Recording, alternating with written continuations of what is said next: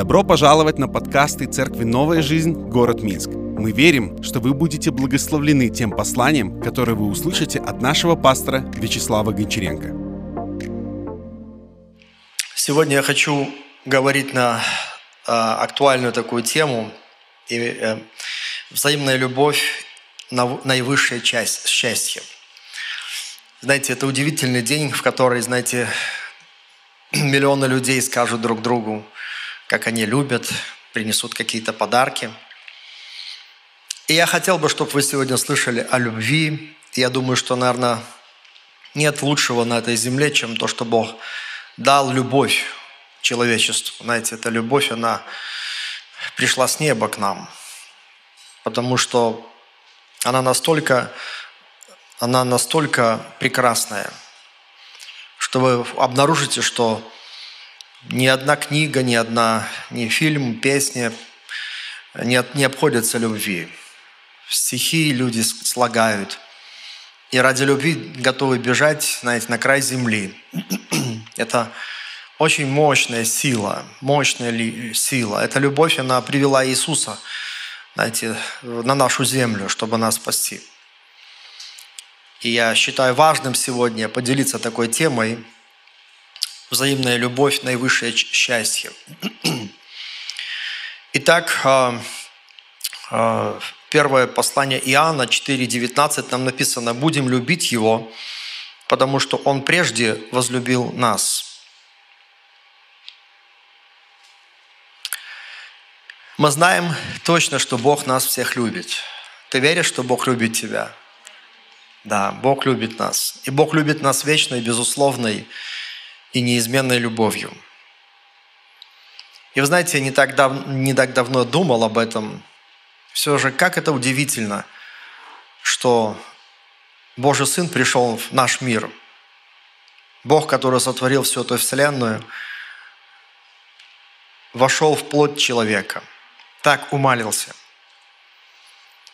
И вот когда Он пришел в наш мир – знаете, у него была жизнь, одна единственная земная жизнь, как и у нас с вами, одна единственная земная жизнь. И вот на что он потратил свою жизнь? На что он потратил свою жизнь? Он прожил на земле 33 года, да? Многим из нас уже больше, чем 33. Но вот на, на что он потратил свою жизнь? Мы видим, что он потратил всю эту жизнь любя людей настолько, что Он отдал и жизнь свою за них. Как вы думаете, была у него свободная воля? Мог бы он поступить, как захотел? Конечно. Если в его жизни были искушения, значит, свободная воля у него точно была. Знаете, сатана искушал его в пустыне – ну, допустим, представим, что мы не видим дьявола, потому что когда сатана нас искушает, мы же его не видим, но мы просто чувствуем желание. Определенные мысли приходят. Да, давай сделаем это, давай, да. Вот. вот представим, что там дьявола не было, но он, у него такие у него были желания. И сегодня у каждого человека есть какие-то желания, которые, ну, мечты, которые, ну, какой-то они как бы движут, да, и я хочу, хочу вот это сделать.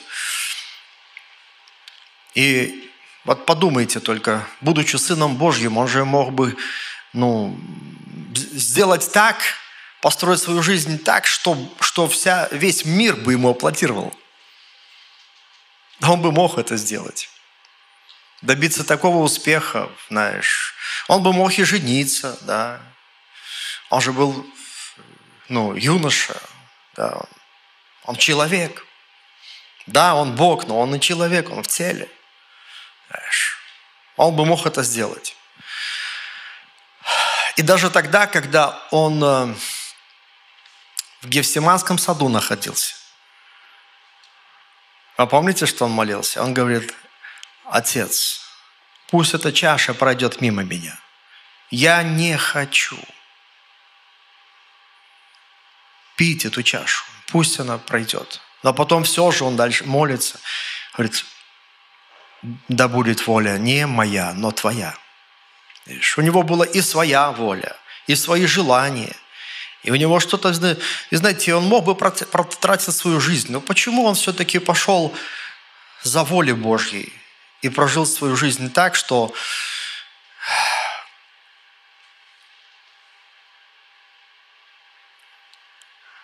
нашей земле и всем живущим на этой земле Он дал, открыл дверь в небо и дал надежду, дал вечность. Почему? Любовь. Любовь, видите, он прожил эту жизнь. И любовь к нам, ко всем, тем, кто заблудились, она двигала его сердцем. И потому он, смотрите, предпочел всем своим желаниям волю Божью. Так Отец желает. Потому мы видим через то, что Иисус сделал для нас, как сильно Бог любит нас, как Он возлюбил нас. Но вопрос сегодня стоит перед нами такой, ожидает ли Он ответной любви от нас? Как вы думаете? Сегодня тема этого послания – взаимная любовь. Да?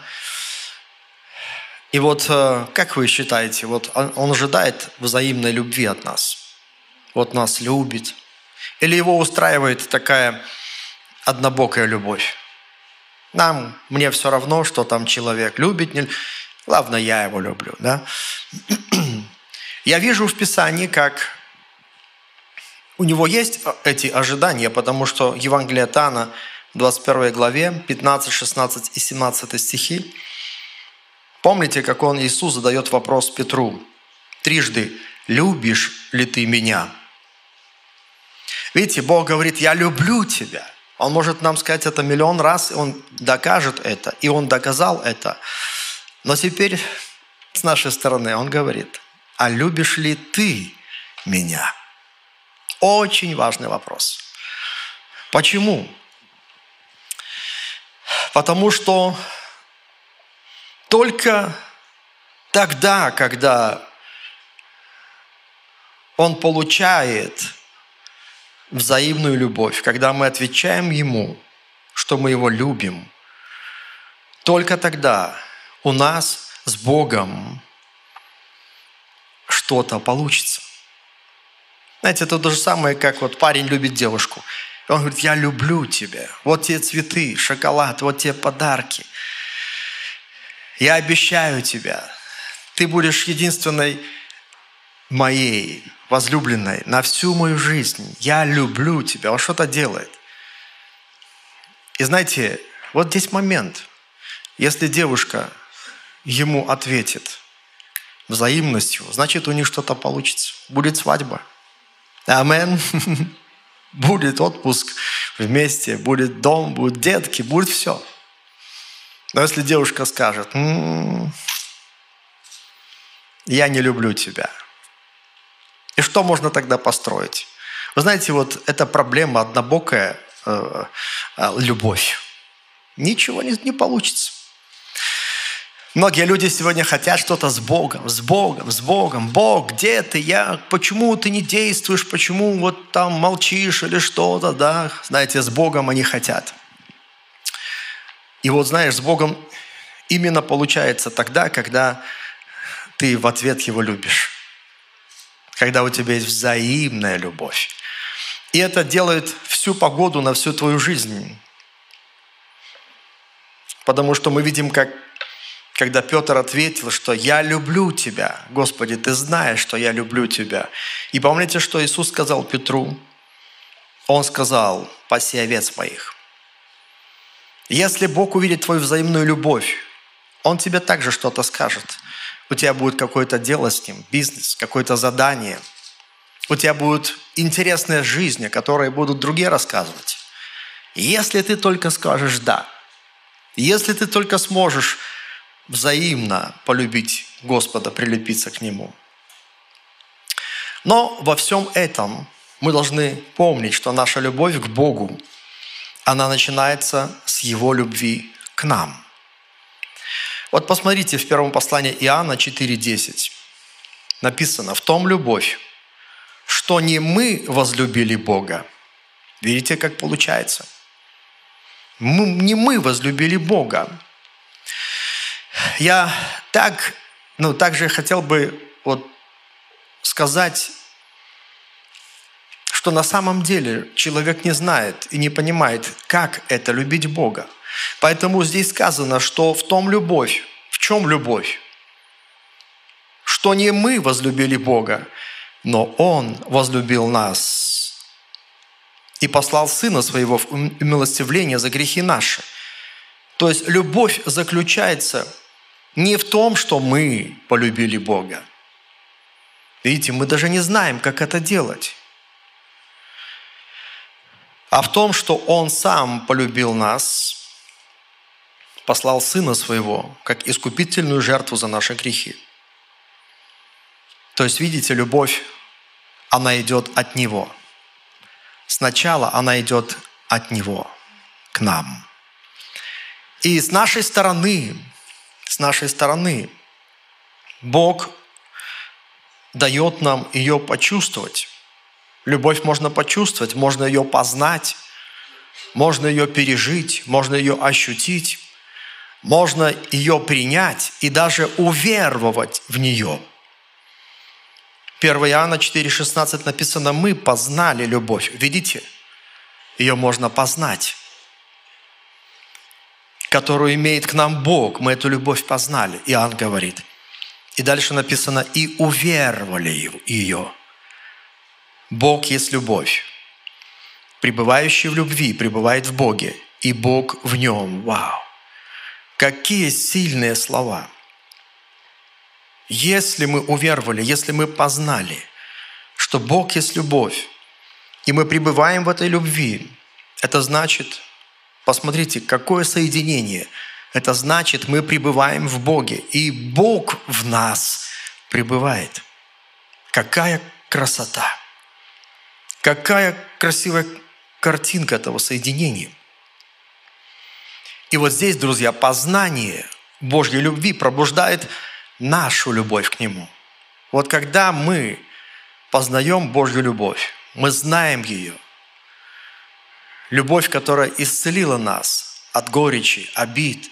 Любовь, которая исцелила наши души, освободила нас от той безысходности, в которой мы находились. Любовь, которая согрела нас. То есть сначала мы ее пережили – и эта любовь что делает? Она пробуждает нашу любовь к Нему. Поэтому, если ты чувствуешь, что у тебя недостаток какой-то любви к Богу, ты не знаешь, как с этим справиться, познавай Божью любовь больше и больше. И эта любовь разбудит твою любовь к Нему. Бог создал нас сосудами которая нуждается в том, чтобы они были заполнены. Поэтому Бог желает наполнить нас прежде. И только тогда, когда мы принимаем Его любовь, только тогда мы можем ее изливать. Только тогда мы можем ее излучать.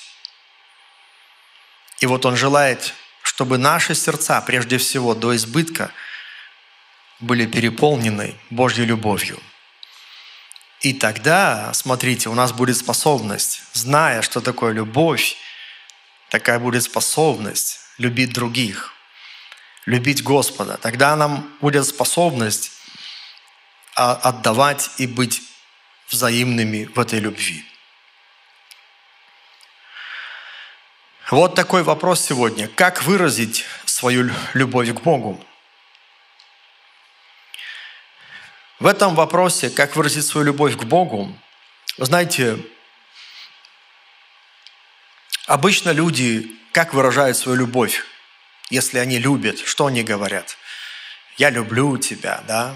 Может, песенку сочинить какую-то, подарочек какой-то подарить, что-то сделать, если, допустим, есть такая любовь в сердце, он хочет что-то сделать, да? Но есть одна проблема отношений с Богом, потому что Бог невидим. Написано, что Бога не видел никто никогда. Вот как тебе выразить свою любовь к Богу, который невидим, а? Вот что ты можешь для него сделать, если он не видим, да? И я вижу, что Бог перемещает нашу любовь к Нему, то есть любовь, которой мы желаем Ему отдать, Он перемещает в видимую плоскость взаимоотношений с тем, кому мы видим, с людьми. И это подтверждает Иоанн в первом послании, в 4 главе 20 стих, там написано, кто говорит, я люблю Бога, а брата своего ненавидит, тот лжец, ибо не любящий брата своего, которого видит. Как может любить Бога, которого не видит? Как это интересно.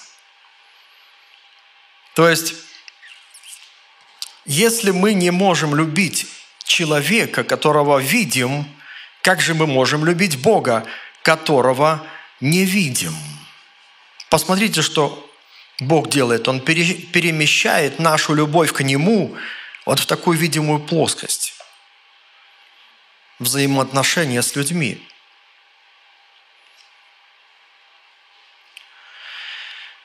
Поэтому вот что я заявляю сегодня. Любовь друг к другу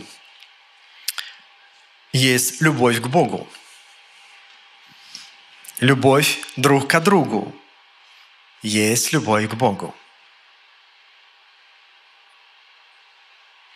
Знаете, мы хотели бы сказать Богу, Господь, как мы любим Тебя. Хочешь Богу сказать? О, Бог, Ты такой чудесный, Ты нас спасаешь благословляешь, исцеляешь. Хочешь ему это сказать?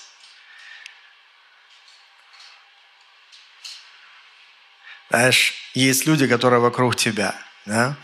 И Бог говорит, возьми вот эту любовь, перемести. Я хочу переместить, чтобы ты любил людей.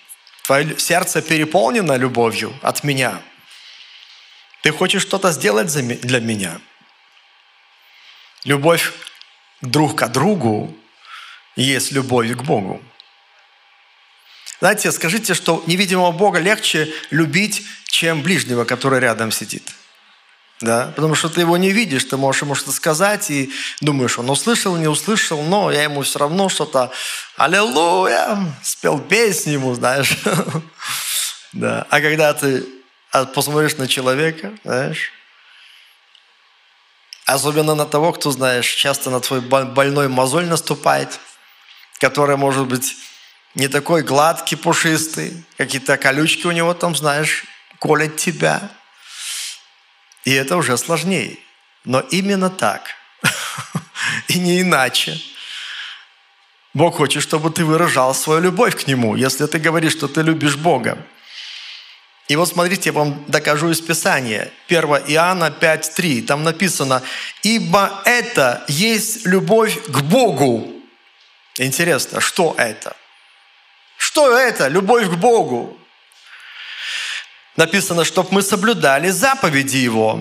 И заповеди Его не тяжкие. Хорошо, заповеди. Какие заповеди?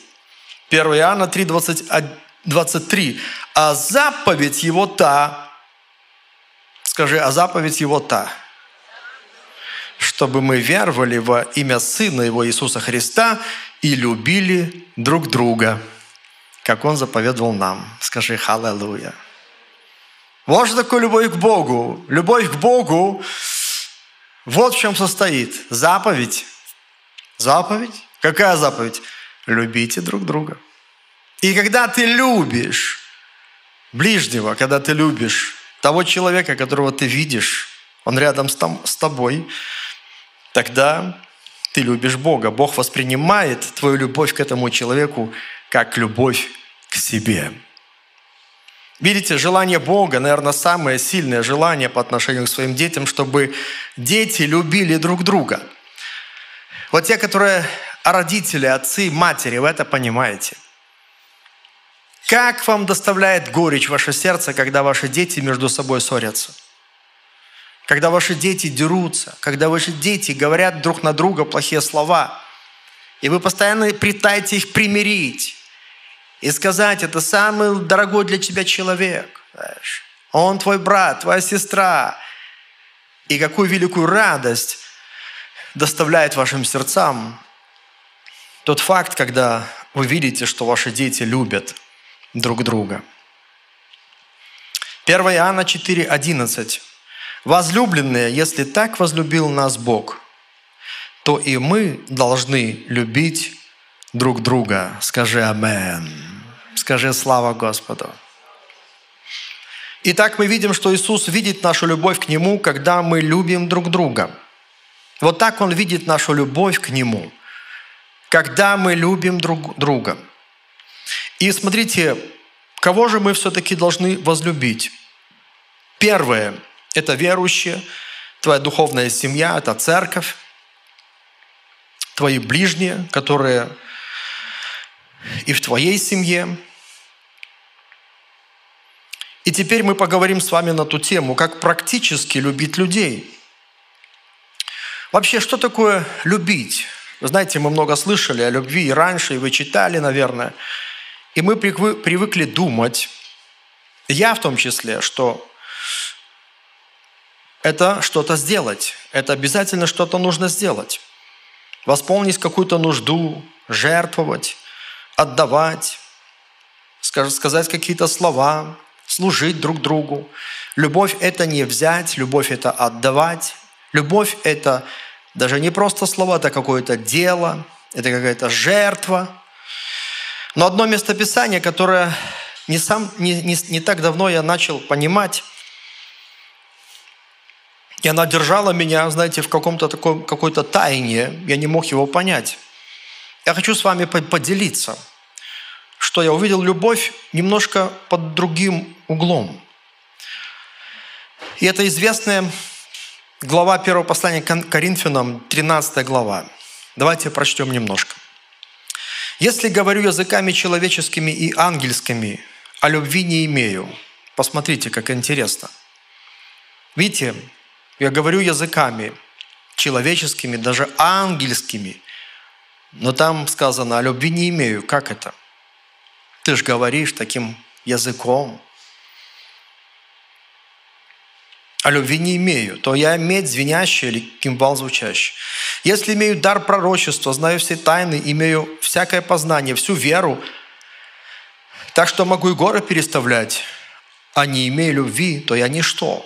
То есть это для тех, которые движутся в силе Божьей, в дарах, Духа Святого, пророчествах, тайны знают, всякое познание, всю веру. И горы могут переставлять, смотрите, но не имея любви, то я ничто.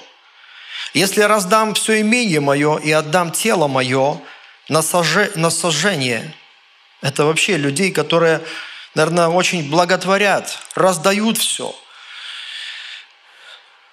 Интересно, вот раздавать все, это разве не любовь? Даже жертва так, что тело на сожжение. Я готов свою жизнь отдать. Написано, отдаю тело на, сожж... на свое на сожжение, сожжение, да? А любви не имею. Как это он не имеет любви, если он уже отдает и жертвует, это все делает? И там написано, нет мне в этом никакой пользы. И вот здесь, знаете, я застрял, думал, как это так? Ведь всегда мы так думаем, что если ты что-то дал, да, если ты что-то сделал такое жертвенное, вот это любовь, вот так нужно жить. Ведь Иисус пришел, Он пожертвовал собой. Ибо так возлюбил Бог мир, что отдал Сына Своего. Мы читаем. То есть мы верим, что любовь – это что-то отдавать. И вот здесь я смотрю, знаете, люди все отдают.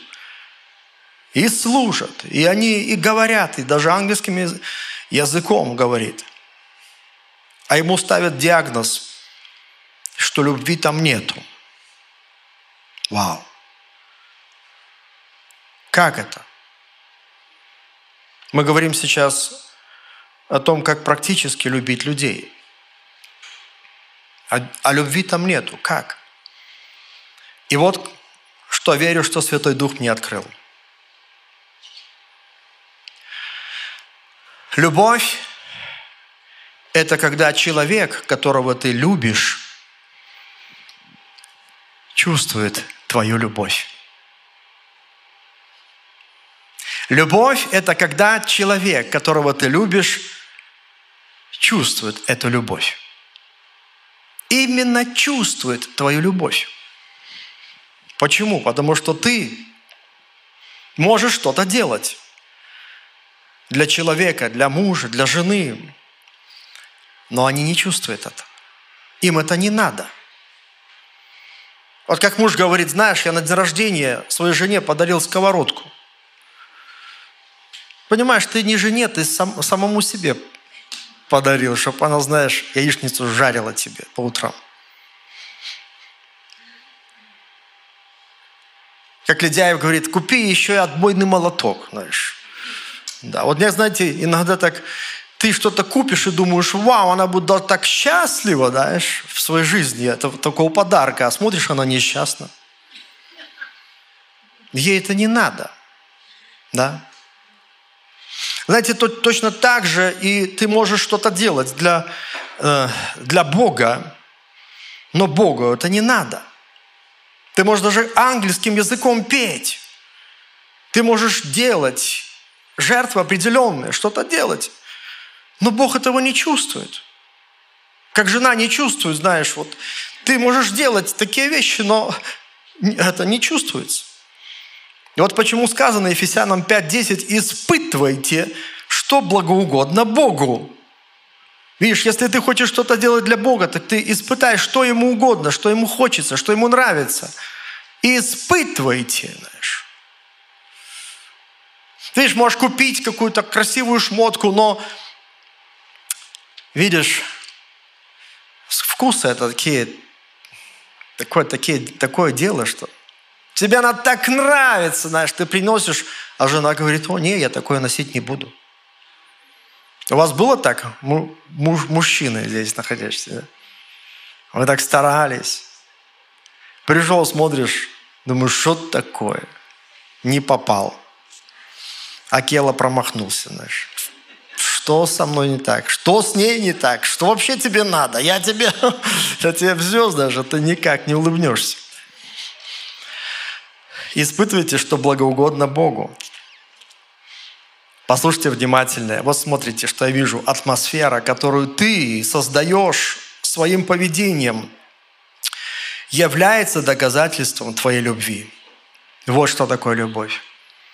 Атмосфера, которую ты создаешь своим подарком, поведением, что бы ты ни сделал, является доказательством твоей любви. Любовь – это поведение человека, которое несет в себе атмосферу небес. Любовь – это атмосфера небес. Вот почему 13 глава о любви, 4 стих, смотрите, что там Продолжает апостол Павел, любовь долготерпит, милосердствует, любовь не завидует, любовь не превозносится, не гордится, не бесчинствует, не ищет своего, не раздражается, не мыслит зла, не радуется неправде, но сорадуется истине, все покрывает, всему верит, всего надеется, все переносит. Посмотрите,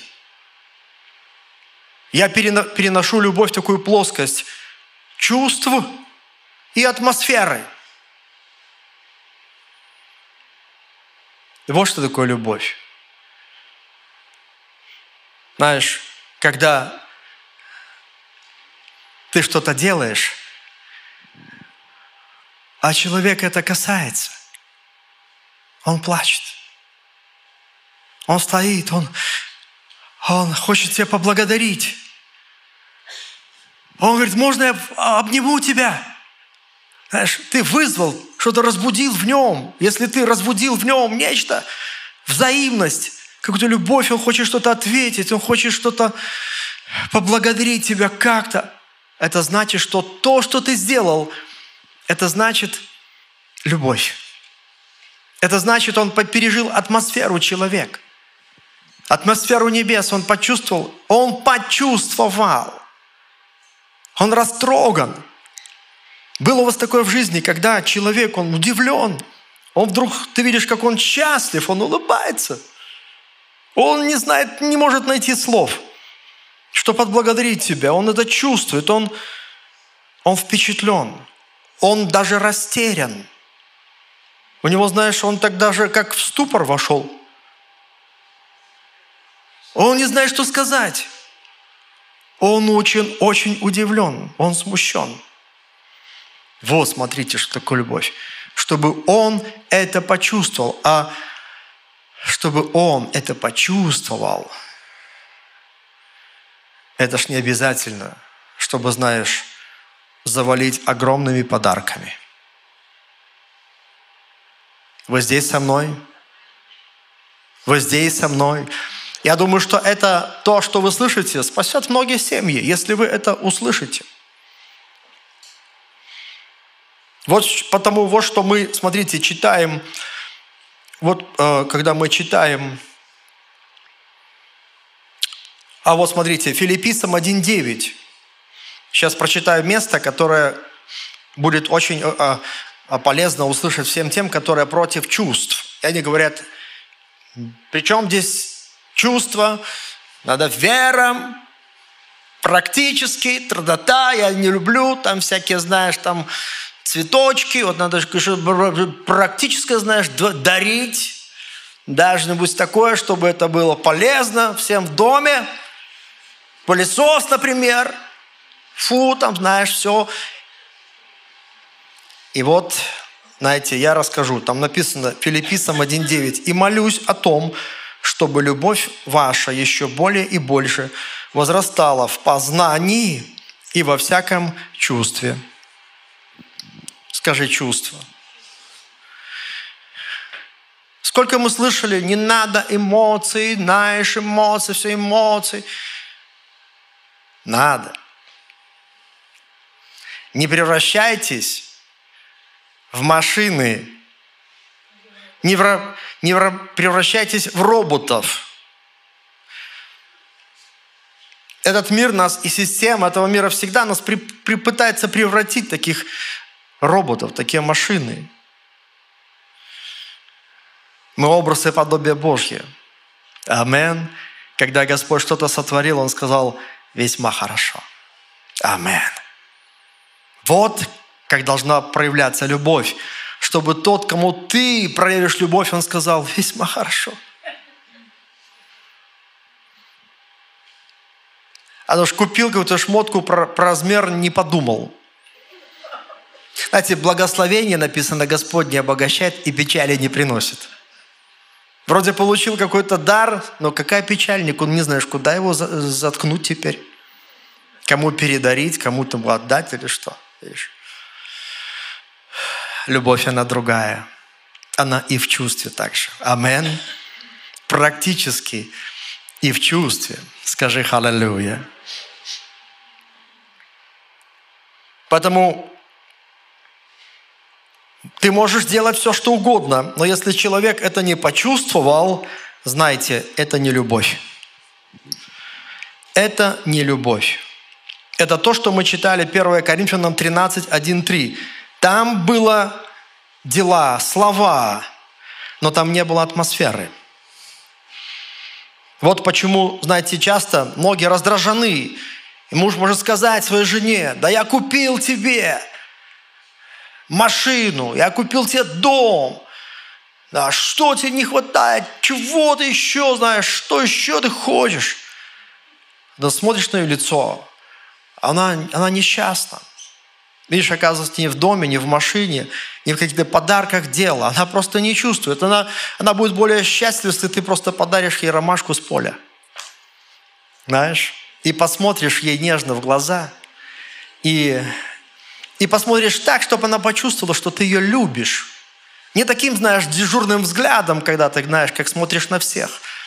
Ты должен на свою жену посмотреть так, чтобы она почувствовала, чтобы она, знаешь, чтобы вот когда ты посмотришь на нее, чтобы ты чтобы она ощутила, что ты ее любишь, и эта любовь разбудит ее любовь, и ты посмотришь, как глаза ну, блеснут таким блеском, которое есть только тогда, когда человек любит, понимаешь?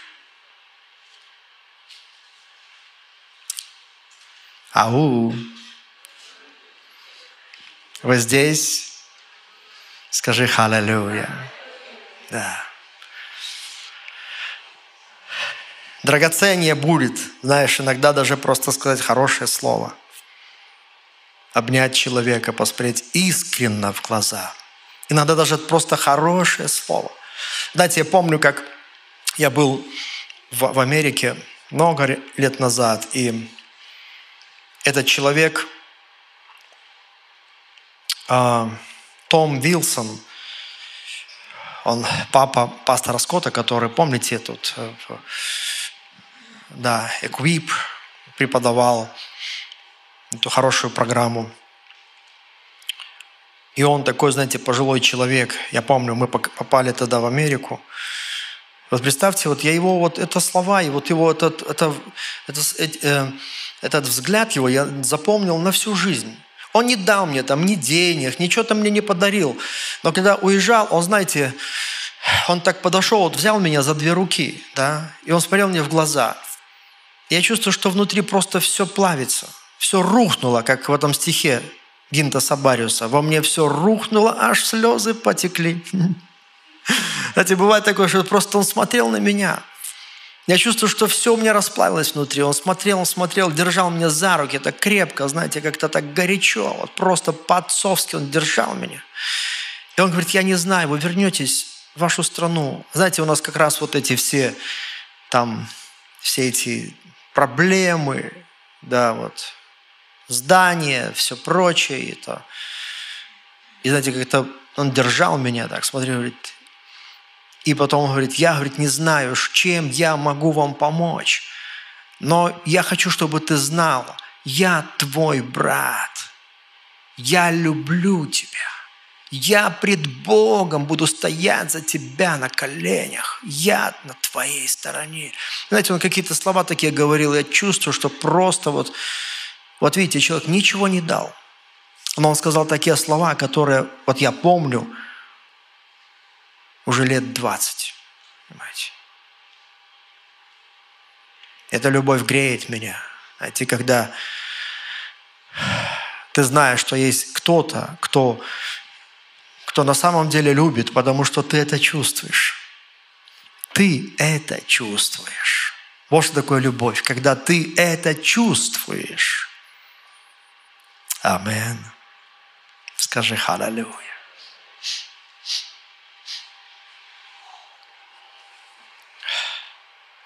Если ты любишь, то человек попадает в твою зону,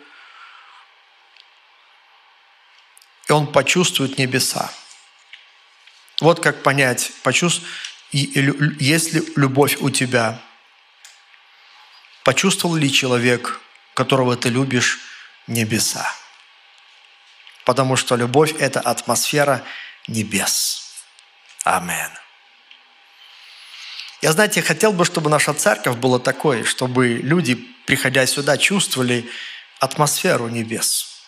Чтобы она исходила от пастора и от каждого из вас.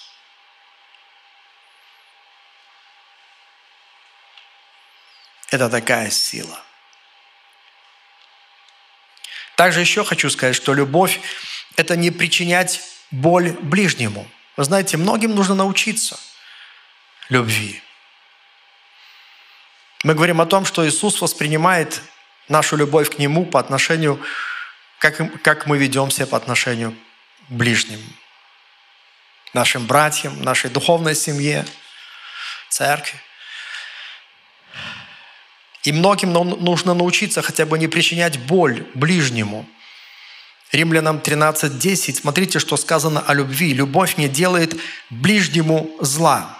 Скажите вслух, любовь не делает ближнему зла. Скажите громче, любовь не делает ближнему зла. Скажите еще раз, любовь не делает ближнему зла. Запомните это, любовь не делает ближнему зла. Не делает. Она не причиняет боль. Она не обижает, она не судит.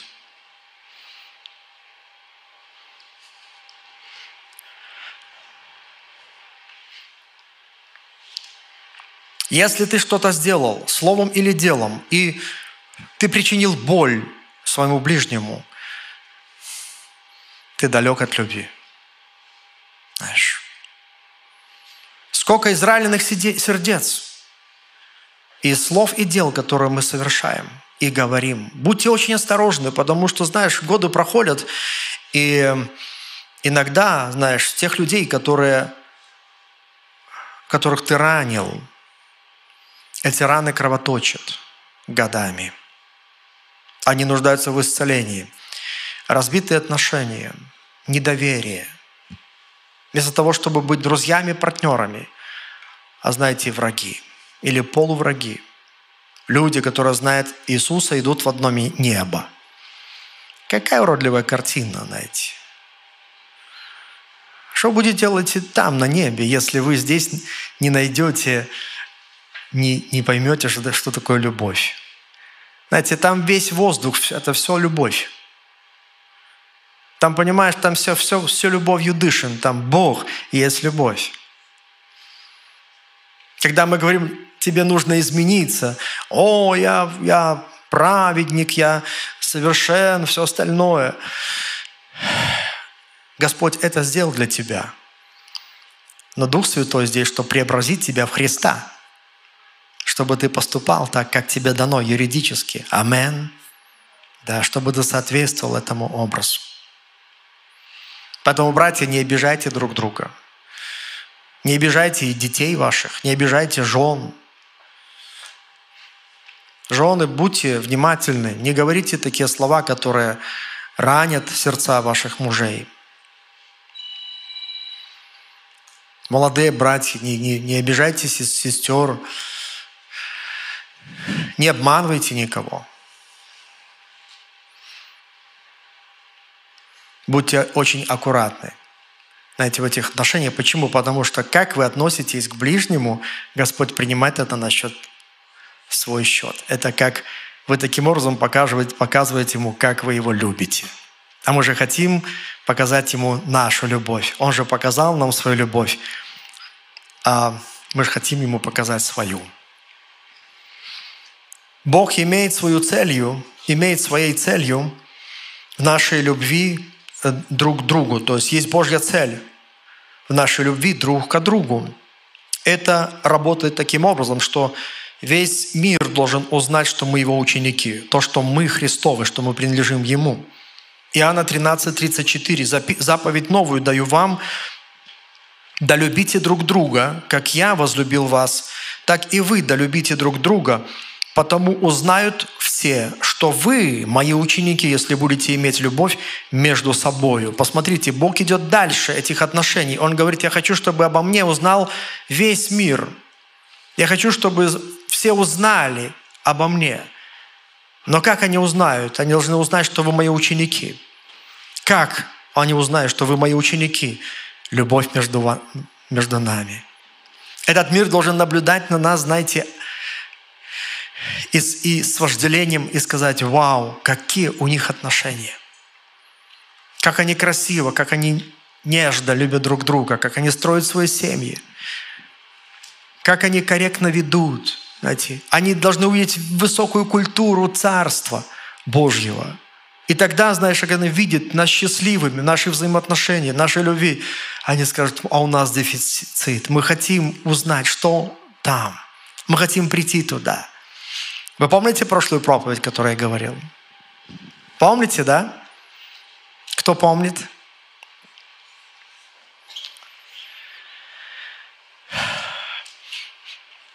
Далее, Иисус видит нашу любовь к Нему, когда у нас есть любовь к погибающим. Это люди вне церкви, которые не знают Христа – Братья и сестры, все эти люди, видите, наша любовь должна быть не только внутри церкви и к братьям нашим, она должна быть выходить за пределы. Потому что все эти люди, которые на, находятся не с Богом, знаете, они находятся в зоне величайшего риска. Если жизнь оборвется без Христа, они навечно погибли. Но Бог любит их, не желает, чтобы кто погиб – 1 Тимофея 2.4. Кто хочет, который хочет, чтобы все люди спаслись, достигли познания истины. Смотрите, желание Бога, отдавший свою жизнь за нас, за весь этот мир, чтобы все люди спаслись. И вот причина, почему мы несем Евангелие.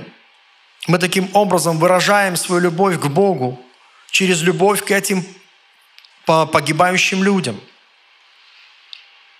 Знайте вот что, если ты говоришь людям о Христе, ты выражаешь свою любовь к Богу, и Бог воспринимает это как твою любовь к Нему, потому что именно это Иисус сделал в своей земной жизни. Посмотрите, Он шел к людям, Он шел говорит, я должен этим и этим. Потом взял учеников, идите дальше. Расскажите, что есть другая культура, есть другое царство. Идите дальше. Если мы сегодня, как ученики Христа, делаем это, то Он воспринимает это как выражение нашей любви к Нему. Потому что Его сердце, оно всегда с теми, кто потеряны. Почитайте Луки 15, как блудный сын, потерянная драхма – потерянная овца. И он желает вернуть их, всех этих потерянных детей, вернуть свое царство, вернуть домой. Люди должны услышать Евангелие хотя бы один раз в своей жизни. И в этом справедливость Божья. Я хотел задать вам вопрос. Сколько раз каждый из вас слышал Евангелие в своей жизни – Братья, сестры, сколько вы раз вы слышали Евангелие? Вы знаете, вы слышали Евангелие сотни и тысячи раз. Но знаете ли вы, что есть люди, которые ни одного раза не слышали? Ни разу не слышали Евангелие. Люди в этом городе, в этой стране. Есть люди, которые никогда не слышали Евангелие. Никогда. Вот в чем Божья справедливость. Они должны услышать. Потому что это несправедливо, когда кто-то слышит Евангелие сотни раз, тысячи раз, а кто-то никогда его не слышит. Это несправедливость.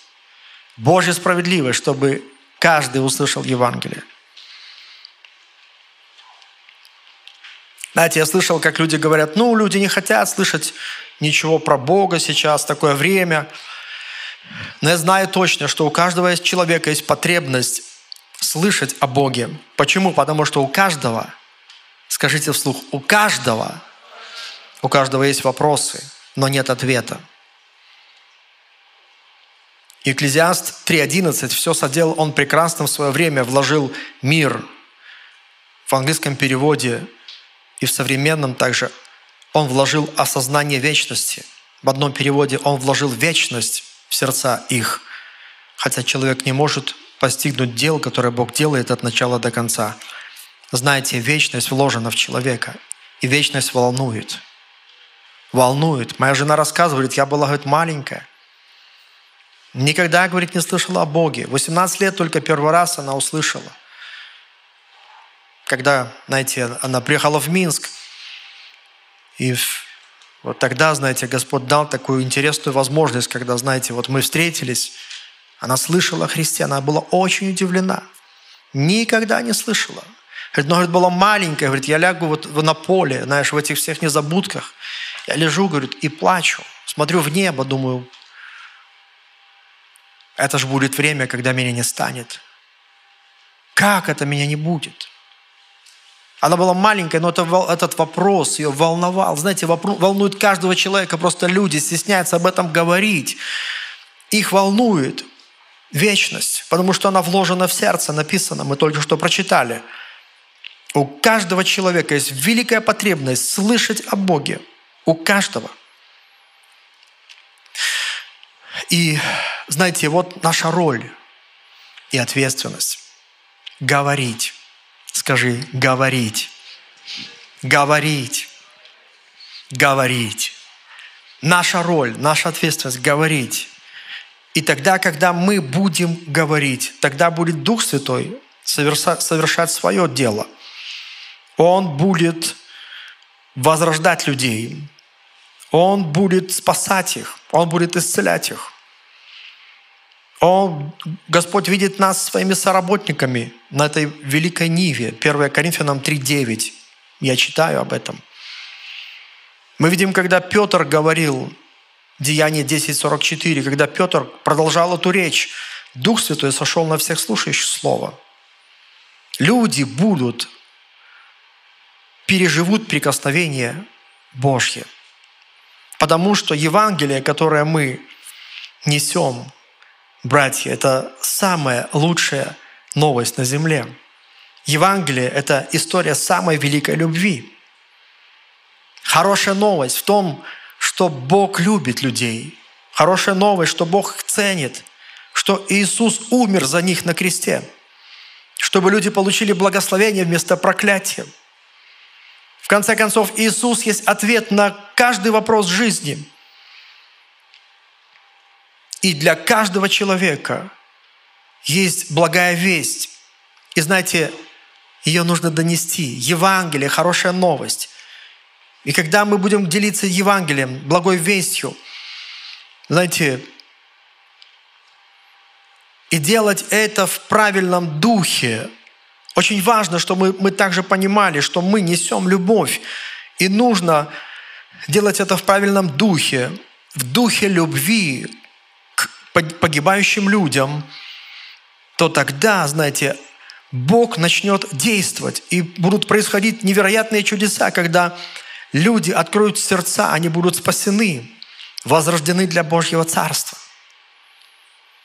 Это произошло с вами. Это будет происходить с теми, которыми вы будете рассказывать Евангелие. Поэтому помните, Евангелие – это самая лучшая новость на земле. Это благая или добрая весть. Поэтому, когда вы говорите с людьми, пожалуйста, не судите, создавайте атмосферу, чтобы они почувствовали любовь. Не обвиняйте их, не принижайте их убеждения. Если они даже что-то говорят и говорят какие-то убеждения, может быть, это странно звучит, не принижайте, пропустите. Иногда нужно пропустить мимо ушей Никогда не смейтесь над их святынями, когда они рассказывают, какой крестик, какой-то нолик, какой-то еще что у них там есть. Знаешь, никогда не пытайтесь доказать, что они не правы. Никогда не спорьте с людьми. И в том числе и не защищайте Господа, потому что Господь сам себя может защитить. Потому что некоторые говорят, о, знаешь моего Господа, моего Господа, да? И ты так злишься, ты становишься таким религиозным, он там что-то скажет, может быть, твой адрес, да, и ты чувствуешь, что как что-то внутри поднимается. Это неправильно. У тебя должно быть настроение Иисуса грешникам. Мы читаем, что Иисус любил их, и они следовали за Ним. Поэтому атмосфера в твоем сердце очень важна. Я хочу даже сказать, что слова, они стоят на последнем месте – чтобы донести информацию. Люди должны почувствовать, что ты их любишь, принимаешь, что ты их ценишь. То, что ты им предлагаешь, ты это делаешь, потому что ты их любишь, что Бог их любит. Амен. Очень важно, как вы к ним относитесь, какую атмосферу вы несете. Скажи «Халлелуя». Видишь, как это действует. И что если ты проповедуешь Евангелие, но у тебя, знаешь, злость на губах, и ты такой, знаешь, такой орел такой, знаешь, смотришь таким, я правильный, такой, грешники все. А лучше не проповедует. Ты позоришь Господа. Иисус ел с мытрями, блудницами. Он сидел, знаешь, и они, написано, следовали за ним. Им было комфортно. Один из моментов, насколько ты не религиозен, что неверующим людям с тобой комфортно. Потому что он не осуждал их, он их понимал. И мы не говорим, знаешь, сейчас брось этот грех, то грех, грех, грех, грех. Вот научись проповедовать Евангелие, не используя слово грех. Величайшее искусство. Мы не говорим брось грех. Мы говорим прими Христа. И если они примут Иисуса, переживут Его благость, написано, благость Божья ведет к покаянию, они оставят этот грех как мусор. Они его забудут. Скажи «Халлелуя». Готовясь к этой проповеди, знаете, вспомнил такую давнюю одну историю интересную из моей жизни, как я служил в армии, и как Господь спас через меня одну еврейскую семью. Это было очень интересно. Знаете, я там работал, у меня такая была работа, что я мог пере, а, как солдат свободно передвигаться по городу. И из-за этого вот э, я мог позволять себе ну, какие-то вещи. Зашел однажды в городскую библиотеку. Я любил всегда книжки читать. И знаете, мне интересно, зашел туда, смотрю, читаю что-то. И раз смотрю там где-то в последнем отделе, там смотрю такой мужчина, такой парень, такой еврейской внешности. Ну, я сразу понял, что он из Божьего народа. И думаю, надо мне с ним немножко так поговорить.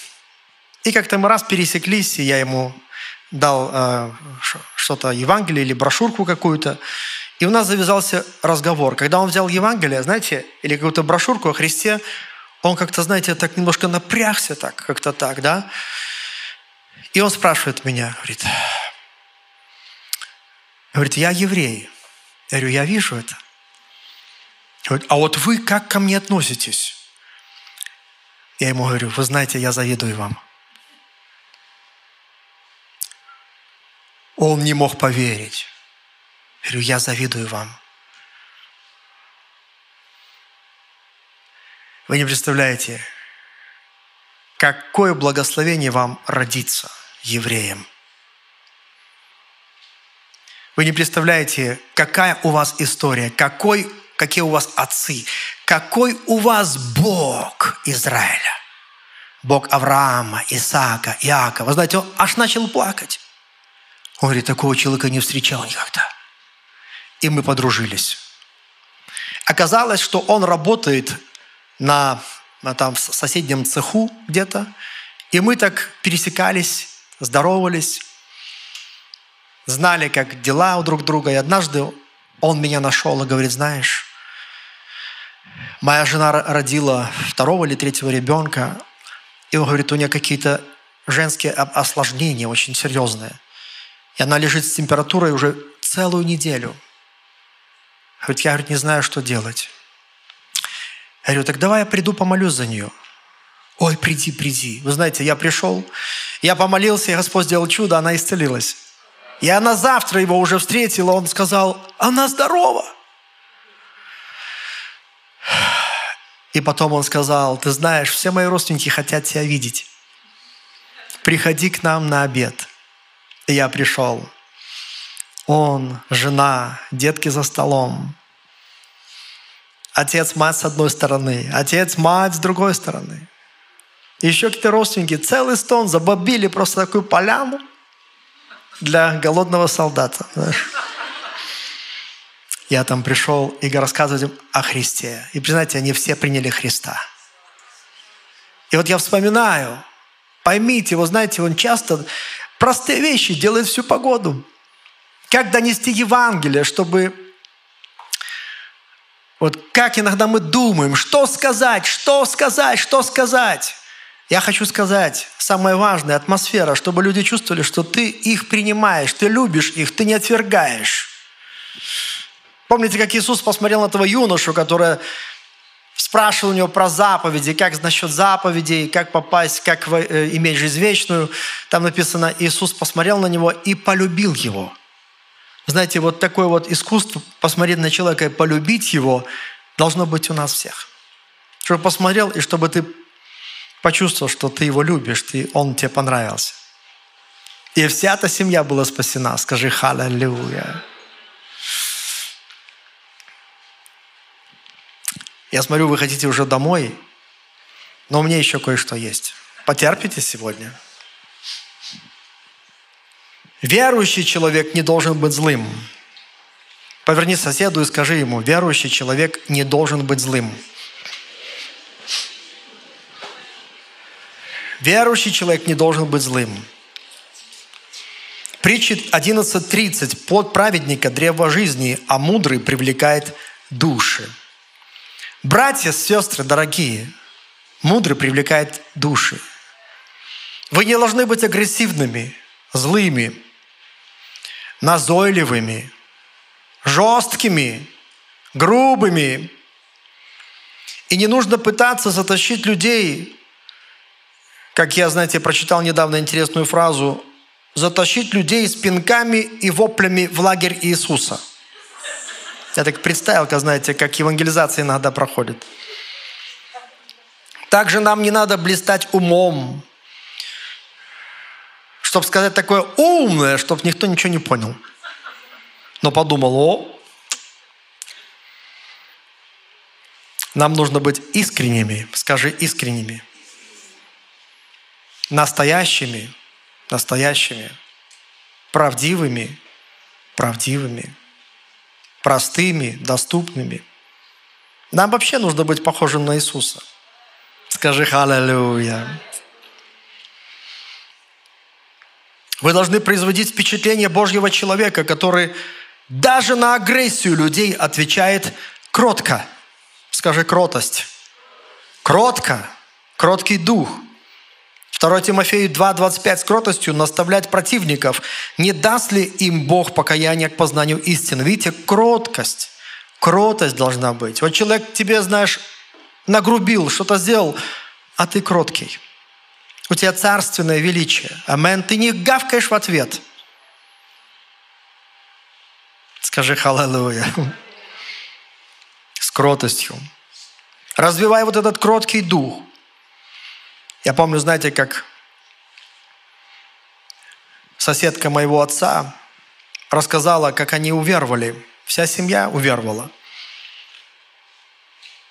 Там жили одни верующие, и какие-то очень плохие отношения у них были с теми верующими. И тут отец заселился в этот дом с семьей и говорит, я так напряглась, тоже узнала, что верующие. И так напряглась, так все такое, думаю, ну что ж тут за верующие? И вот, говорит, был такой момент, говорит, когда мы раз встретились взглядами, говорит, Леонид Корневич, он, говорит, посмотрел на, говорит, на меня, поздоровался и, говорит, и так улыбнулся, что у меня, говорит, все внутри растаяло. Говорит, эта улыбка была такая искренняя, такая, как будто детская такая. Говорит, я чувствую все. И меня сразу потянуло к этим людям, знаете, и потом вся его семья спаслась. Я иногда думаю, Господи, иногда так мало надо. Нужно внутри любить людей. И тогда и улыбка твоя будет настоящая, не пластмассовая. Амен. Тебе не надо будет что-то думать, как приклеить, как сказать, что-то завернуть такое, чтобы, знаешь, гром с неба свести. Не надо ничего. Никаких понтов, ничего не надо. Нам нужен Иисус через тебя, который улыбается и говорит. Амен. Слава Господу. Также говорить с людьми нужно на понятном языке. Вы знаете, через два года после уверования мы теряем все связи с неверующими людьми. Почему? Потому что весь наш круг – это все верующие. Куда ни глянь, все верующие. И мы сами верующие. Смотрите, мы думаем как верующие, говорим как верующие, ведем как верующие. И это часто язык неверующие не понимают. Мир вам! Слава Господу! Аллилуйя, аминь. Приветствую. Знаете, я помню, иногда даже заходишь в какую-то церковь, да, говорю, здравствуйте. О, что за здравствуйте? Приветствую вас, знаете. Они еще и проправляют, знаешь. Я говорю, а здравствуйте, это здравия желаю вам. Знаете, и все так, знаешь, такие настолько верующие, такие верующие там,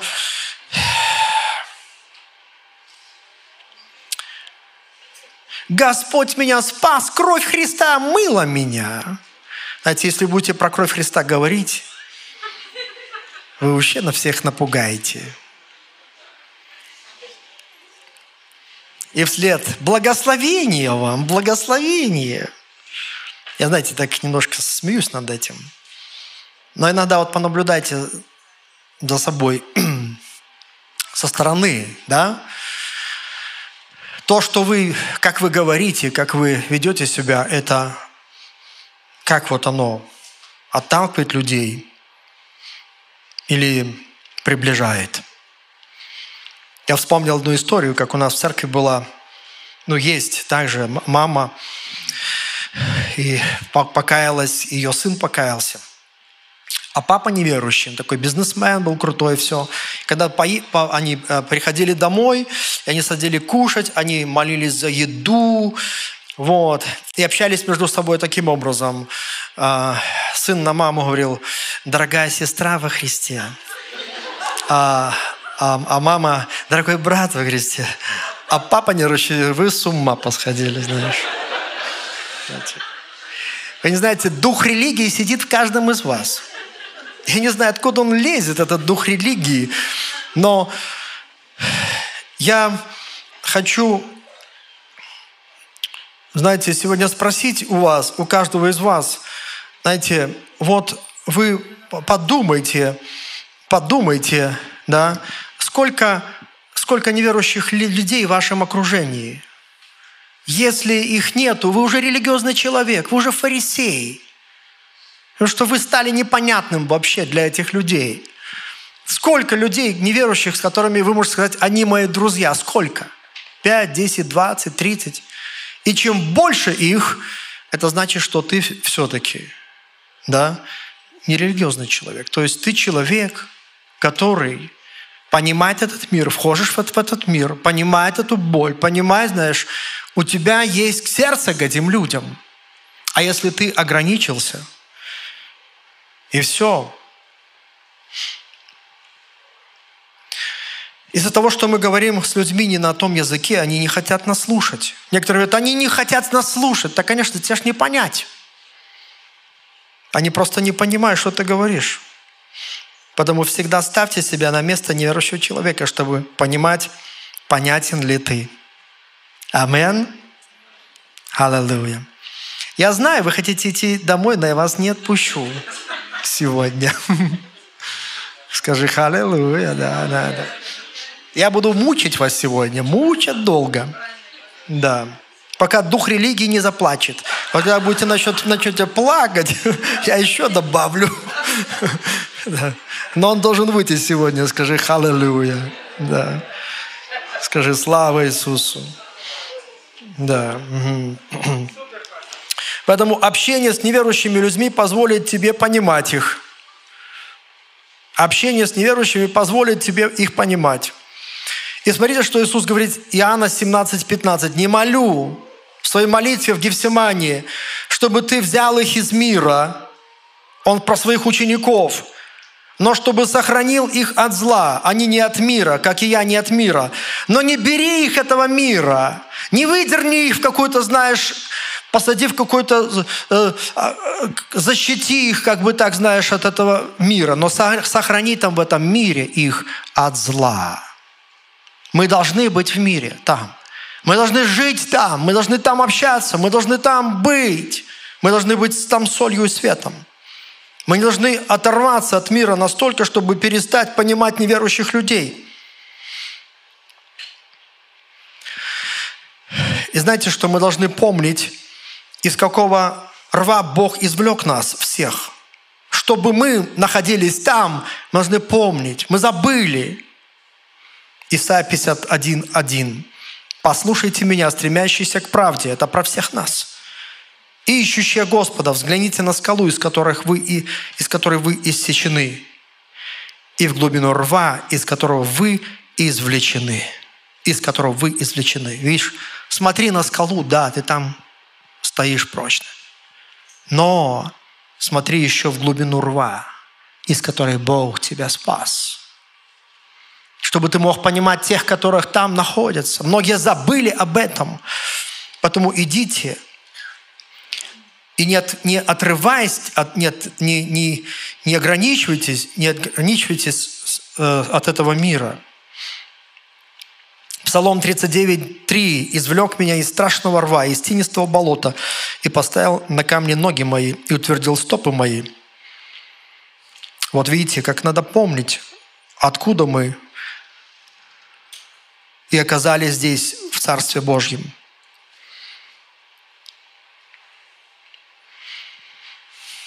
Фарисей пригласил Иисуса отобедать. И помните, как женщина, грешьте, она пришла. Прямо на обед она просто так прорвалась, душа ее болела. Она знала, что это Иисус, учитель, пророк. Он примет ее. Все ее отвергали, а он ее примет. Она ломанулась туда, прорвалась через всех там, знаешь. И написано, что она склонилась, она омывала Иисуса слез, своими слезами. Мазала Иисусе, ноги Иисуса миром. И фарисей сказал, если бы он был учитель от Бога, пророк, он бы знал, какая женщина прикасается к нему. Так это интересно. А Иисус был тем, которым не надо было рассказывать, кто здесь в окружении. Он сам всех знал. Он сканировал всех насквозь.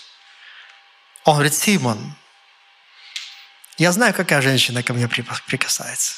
Фух, я представляю, как он, знаешь, проглотил свой язык.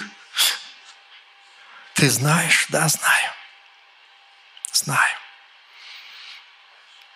Братья мои и сестры, не превращайтесь в фарисеев, которые вот к этому миру, вот так, мы их нет, мы идем до неба этих мир, знаешь, Бог за ним, Бог за них отжал, дал свою жизнь, да. Я хотел спросить, а, а, а команда техническая, а у вас есть этот это маленький э, ролик? Есть ролик? Я там присылал, я думал, может быть, покажу, не покажу. Есть или нету? Да? Ладно. Знаете, как Господь меня научил? Вот, Тоня, смотрю на тебя, знаешь, вот мне знаешь, как интересно, вот, вот, а, вот ты же тоже был вообще неверующий человек совсем, да? Вот встань, пожалуйста, я хочу с тобой побеседовать чуть-чуть. То есть вообще Бога не знала, да? То есть нигде никак, да? Православном детстве где-то что-то, когда-то какие-то свечки ставили с родителями в детстве, и не более. Ну, ничего не знала о Боге. Ну, ясно. Но я знаю, что Толик тебя привел к Господу, да? да. Расскажи, как это вот эта встреча произошла, знаешь, интересно. А, это было очень удивительно. Мы были, мы были с мужем тогда в разводе, и знаете, когда вот женщина развелась с мужем, то первое, что все мужчины плохие. И вот ко мне подходит мужчина, я в такой, знаете, у меня просто было нетерпение и ненависть ко всем мужчинам. Он подходит и говорит, Иисус любит вас и улыбается. Он хочет вам подарить жизнь вечную. А я на него так и он просто улыбка такая, Толик, он где-то там сегодня. А я говорю, думаю, как же мне его оскорбить так, чтобы поярче. И говорю, а что ты до сих пор лысый, если тебе твой Иисус волос до сих пор не дал? А он, знаете что? А он говорит, Иисус так вас любит, вы даже не представляете. Приходите к Господу. Я взяла эту брошюру, и больше ничего, вот я просто как онемела. И три дня вот эта брошюра не давала мне жизни. Я открою и думаю, странный человек, я его осознанно, просто, язвительно оскорбила, а он улыбается. И три дня вот так вытащу и смотрю, Пономаренко один. Думаю, пойду посмотрю на этих странных людей. И вот была среда, мне кажется, это была среда, служение было, а может воскресенье. Я захожу, и он стоит у входа. Думаю, все, будет расчет со мной. Знаете, как в миру. Как в миру. Вот ты ожидаешь, что тебе будут мстить. Я захожу, а он так узнал меня, улыбается и так рад. Мне было вообще все не понять. И странно, думаю, вообще удивительные люди. И он, проходите, вот вам место. Слушайте, вообще все лавры. Мне как все понравилось. Я просто вообще забыла про всю горечь, про обиду. Я слушала пастыря тогда, да, и каждое слово, которое он мне говорил, это было для меня. И он говорит, вот это место, вот это то, куда Господь, ну я-то уже потом поняла, что это Господь, но думаю, здесь так круто. Закончилось служение, смотрите, что еще меня купило – Никто не уходит домой. Обычно мероприятие закончилось, и все рвутся домой. А здесь не уходят. Все встали в кружки. Сейчас такой нет традиции, а раньше было все такие кружки. И, и я подхожу, а я такая очень любознательная. Говорю, о чем вы тут говорите? Вот мы нужды рассказываем, вот это, это говорит, и мы молимся. Нам важно каждого человека нужда. Все молятся. И следующий, все, весь клуб этот был – домашних групп, все за руки молятся за нужду каждого человека. Думаю, вот это да, моя нужда, нужна, моя проблема кому-то нужна. Кто-то молится за меня. Вот где, на каком предприятии такое есть? Нету. И я посмотрела, это такое место на земле, что нет ничего более подобного. Я благодарю Бога за эту любовь, которую Он излучает через Божьих людей. Спасибо, спасибо большое. Давайте громко поаплодируем. Спасибо.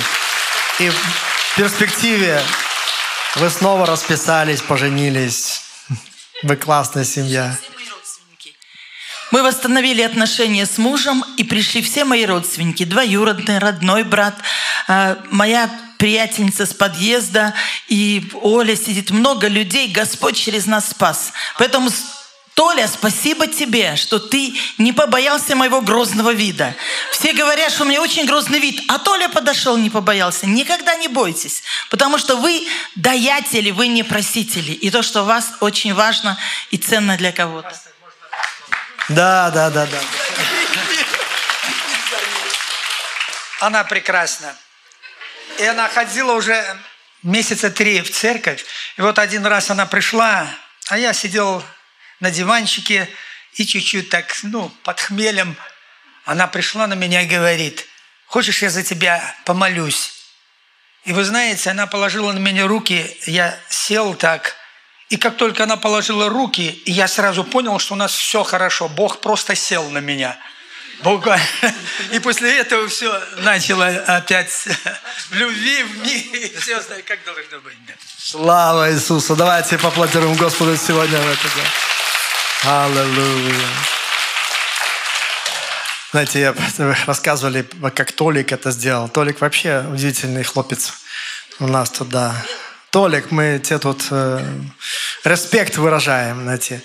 Он был в группе порядка тогда в этом, э, на, на, на Пономаренко, да, и как видите, до сих пор он в этом.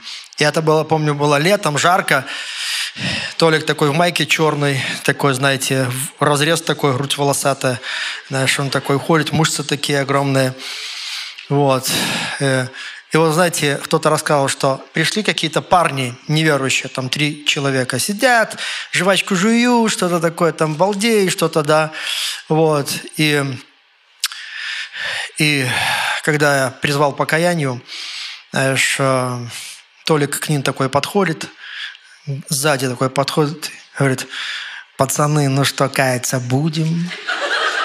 Они такие, зир на него, смотрит, такой амбал стоит, знаешь, такая фикса золотая блестит, такой лысый. И один другому говорит, похоже, мы вли, влип, влипли. Знаешь. И он говорит, ну вот, давайте на сцену туда идите. Они пришли покаялись. Иногда, иных страхом спасайте, да. Давайте Иисусу сегодня мы утро, утром поаплодируем. Скажи «Халлелуя!» Видишь, если кто-то осмелится проявить любовь, ведь что-то, знаете, внутри, вот сострадание, любовь, да, я должен это сделать. Это моя любовь к Иисусу. И какая семья была спасена. Вы знаете, вот в, своем, в своей такой практике я увидел, что, как нужно вести себя вот с неверующими людьми. Не надо заморачиваться, нужно вести себя. Я даже вот для себя это записал, чтобы вам точно сказать. Надо вести себя так, как будто ты говоришь со старыми знакомыми. И вот у меня такая практика всегда. Если я раз пересекусь, пересекусь с каким-то человеком случайно, допустим, вот случайные люди, да, я знаете, что Первое, что ему говорю, говорю, привет, как дела? Знаете, он начинает думать, кто такой? Знаете, люди иногда думают, я не, он, наверное, меня знает, а я его забыл, ему стыдно немножко, да? И поэтому он начинает, ну, ну, как бы так играть, там, да, ну, нормально, все. Я говорю, как семья, знаешь. И, знаете, я всегда говорю такие вещи, как бы, которые все касаются, как семья, да, как а, а, здоровье. Знаете, здоровье все касается, да. Вот. Э, деньги есть, крыша есть, еда есть в холодильнике. Это такие абсолютно такие вещи, да. И все, люди начинают рассказывать. Знаете, что замечаю? Что люди начинают рассказывать. Много боли внутри. Они начинают рассказывать, о, ты что с этим? Начинают тебе целую историю рассказывать. И вот тогда ты должен понимать, что теперь нужно делать. Когда они тебе рассказывают, а еще лучше, когда они тебе не, не рассказывают, а Дух Святой про них тебе все расскажет. И потом ты можешь, Дух Святой, направить тебя и напомнить тебе какую-то историю из твоей жизни или из друг, друг, жизни другого человека, которая очень схожа с его ситуацией. И ты раз, например, вот если кто-то говорит про здоровье свое, да, знаете, у меня есть такая история, как Бог меня исцелил. Я бах им сразу, Господь меня восстановил. Я говорю, представляете, вот у меня парализована была часть, да? Мозги отключились, врачи сказали, никаких шансов для него нету, все. Жене сказали, лучше, чтобы он вообще не выжил для вас. У вас четверо детей. Вы представляете, ну, как бы какая тяжесть упадет на, на, на ваши руки. Да? Человек слушает, слушает, знаете. И свидетельство пошло, и пошло, и пошло. И потом, как хорошо, если ты скажешь, давай помолю за тебя, чтобы Господь тебе помог. И они все соглашаются, видишь. Вот и пошел этот коннект. Очень все просто. И всегда нужно при, при, при, при себе иметь брошюрку. Некоторые говорят, время брошюр закончилось. Никогда не закончится. Потому что человек ушел, знаешь, но если что-то осталось, вот три дня вот это она читала. Я знаю человека, который пришел, эта брошюра лежала 8 лет на полочке, потом он в один момент вспомнил, нашел и пришел всей своей семьей. И до сих пор в церкви, братья и сестры. Поэтому, когда вы заходили сюда в церковь, вам на входе дали брошюрки. Это домашнее задание на этой неделе, чтобы вы обязательно их раздали. Да, может быть, кто-то из вас давно это не делал. Но ведь Иисус свою любовь к вам проявил и достаточную для того, чтобы вы отвечали Ему. То, что вы будете рассказывать Евангелие другим людям, это вы показываете, что вы любите Иисуса. Действуйте. У вас будет очень интересная жизнь вы обнаружите, как много она украсит вас. Потому что Евангелие – это хорошая новость. Она благословит и, и вас. Скажи «Халлелуя». Поэтому научитесь выслушивать людей, когда они что-то вам рассказывают. Должно быть у вас время для них. Они будут вам рассказывать истории. И когда вы эти слушаете их, вы демонстрируете искреннюю заботу и желание общаться. Только позвольте, люди будут рассказывать вам о, о своих страданиях, о радости. Они будут рассказывать и горе. И знаете, это очень интересно. И большинство людей нуждается в том, чтобы их выслушать. Вот у нас есть такая чудесная сестричка Вета Морецкая. Вета, мы тебя приветствуем, такая, ты классная. Она мне рассказывала, как она, знаете, она, она врач, и люди приходят к ней на прием. Она рассказывала, что говорит, одна женщина, она приходит чуть ли не каждый день. Она записывается на пример, прием. Почему? Она хочет общаться, она хочет, чтобы ее выслушали. А как мне быть с этим? Как быть с этим? Как быть с этим? Это потрясающе. Знаете. Я слышал, что есть такая служба, может быть, она здесь нету, но где-то в других странах такая служба есть, что, что э, есть человек, который специально по вызову приезжает, чтобы обнять человека другого. У нас есть такое или нет в стране? Нет? Это ли волонтерское действие, или деньги за это нужно платить, но сколько людей одиноких нуждается в объятиях. Я, знаешь, вот просто постаренный человек приезжает искренне кого-то, знаешь, просто обнимет и стоит. Пять минут постоял, все, человеку стало легче, все. Может быть, нам такую в церкви службу? Кто любит обниматься из вас, братья? Да, есть, которые любят обнимать всех подряд, да. Давайте такое организуем. Знаете, сколько людей нуждаются – это в простом объятии. А еще, когда мы говорим слова какие-то сказать, вау. У нас, знаете, в церкви было потрясающее это Night to Shine, да, ночь сияния или вечер сияния, когда здесь э, э, людей привезли с ограниченными возможностями. Их так столько много было здесь. Я здесь присутствовал. Это было просто до слез. Когда, знаете, этим драгоценным людям сделали такой праздник бесплатно, такой короны одели на них, такая музыка. Они веселились, мы тут служили им. Скажи «Халлелуя». Вы понимаете, любовь – это, она лечит, она лечит все раны.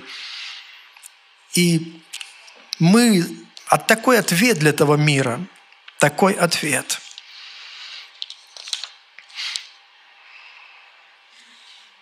Давайте станем всем для всех ради спасения людей. 1 Коринфянам 9, 22. «Для всех я сделался всем, чтобы спасти, по крайней мере, некоторых». Посмотрите, как вел себя апостол Павел, великий Божий человек, который знал Христа. Он сказал, я сделался для всех, я сделался всем. Скажите эту фразу, для всех я сделался всем. Для всех я сделался всем. Для всех я сделался всем всем. Я вижу, что вы устали, уже не хотите говорить. Да. Но скажите еще раз все-таки, для всех я сделался всем. Я, я обещал, что буду мучить вас сегодня долго.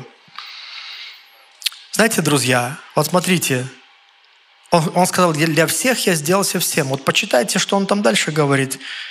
Кем он стал для всех этих людей, на какой уровень он спустил свою жизнь.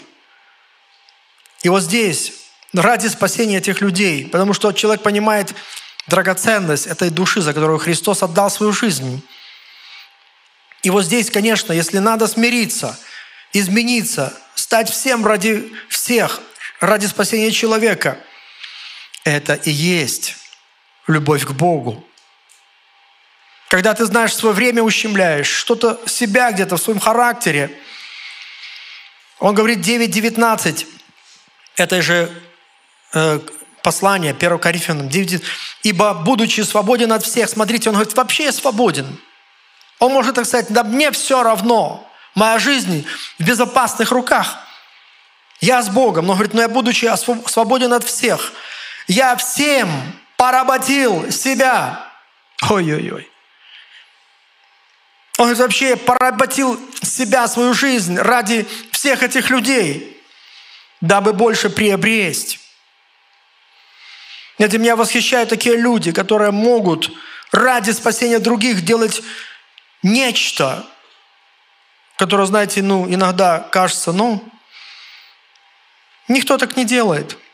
Я читал книгу про одного человека, который узнал, что его сосед, и думает, как ему донести Евангелие. А он, э, у него хобби, он любит э, азбурку Морзе – его аппаратики, он там, знаете, что-то перескут, туск, тук, стучит там с какими-то людьми, общается. И этот человек, ради того, чтобы найти с ним этот коннект, общение, купил себе такой же аппаратик, выучил эту азбуку и начал перестукиваться с тем. Вау! Ты, ты тоже там стучишь? Да, мне тоже это нравится. Этому может сильно не нравится, но ради, ему нравится душа это. Надо ее спасти. Как с ней законнектить? Начал стучать. Стучал, стучали, перестукивали, перестукивались, да. И потом он привел его к Иисусу. Скажи халалюя. Хочу задать вам вопрос. У вас есть соседи, вы живете в многоэтажках. Вы всегда видите вокруг людей различных, да. Они ходят, ходят, на работу куда-то идут, возвращаются. Как вот у вас? Вы знаете, в пятницу у нас была молитва, позапрошлую пятницу. Дух Святой меня очень сильно коснулся. Каждый, кто выходил на эту сцену, духом говорили все о евангелизации и о спасении людей. Молились просто. Так Дух Святой мне сильно коснулся. Потому сегодня я об этом говорю. Церковь, у которой призвание полмиллиона человек привести к Иисусу в этом городе. Скажи «Халлелуя». Читал одну историю, как молодые ребята продали себя в рабство. Вот как Павел говорит, всех я поработил себя всем, чтобы спасать рабов. Представьте, они поехали на этот остров, стали рабами, рабами, чтобы вот тех людей донести им Евангелие. И в заключение – Ноги благовестника прекрасны. Давайте прочтем пару мест. Ефесянам 6, 14, 15. «Итак, встаньте, припоясав чресла вашей истинную и облегшись в броню праведности, обув ноги в готовность благовествовать мир».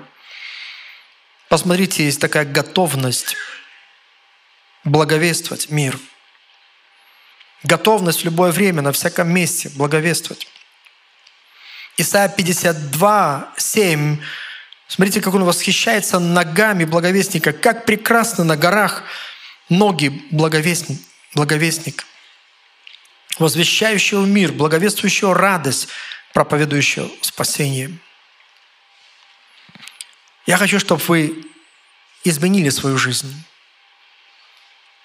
Будьте теми людьми, которые взаимно отвечают Иисусу на Его любовь. Станьте такими людьми. Посмотрите вокруг на тех, которые в Божьей семье, мы здесь как церковь. И посмотрите на тех, которые вне. Ваши старые знакомые, случайные люди, с которыми встречаетесь. Вообще не выходите из дома, если у вас нету, знаете, какой-то брошюр для того, чтобы вы с кем-то могли поделиться. Будьте всегда вооружены, но не только брошюрами, истиной в свое сердце, любовью в своем сердце. Заведите список неверующих друзей. Развивайте, расширяйте этот круг. Благословите их. Вспомните про своих школьных друзей и в других учебных заведениях, где вы учились. Ваше окружение на работе. В конце концов, ваш дом, многотажка, в котором вы живете. И вообще, куда Дух Святой укажет вам. Измените свою жизнь. Давайте мы ответим взаимностью – на любовь Божью.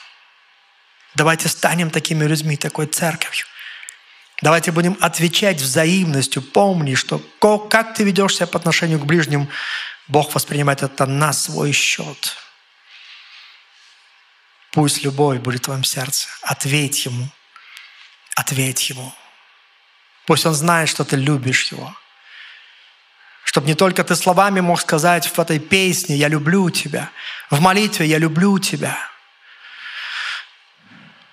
но чтобы ты мог жить так, чтобы он чувствовал, что ты его любишь.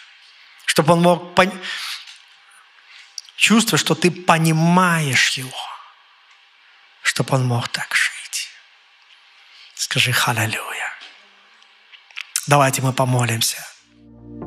Спасибо, что прослушали проповедь этой недели. Больше о нашей церкви вы можете узнать на нашем сайте newlife.by, а также в наших социальных сетях. Благословенной недели!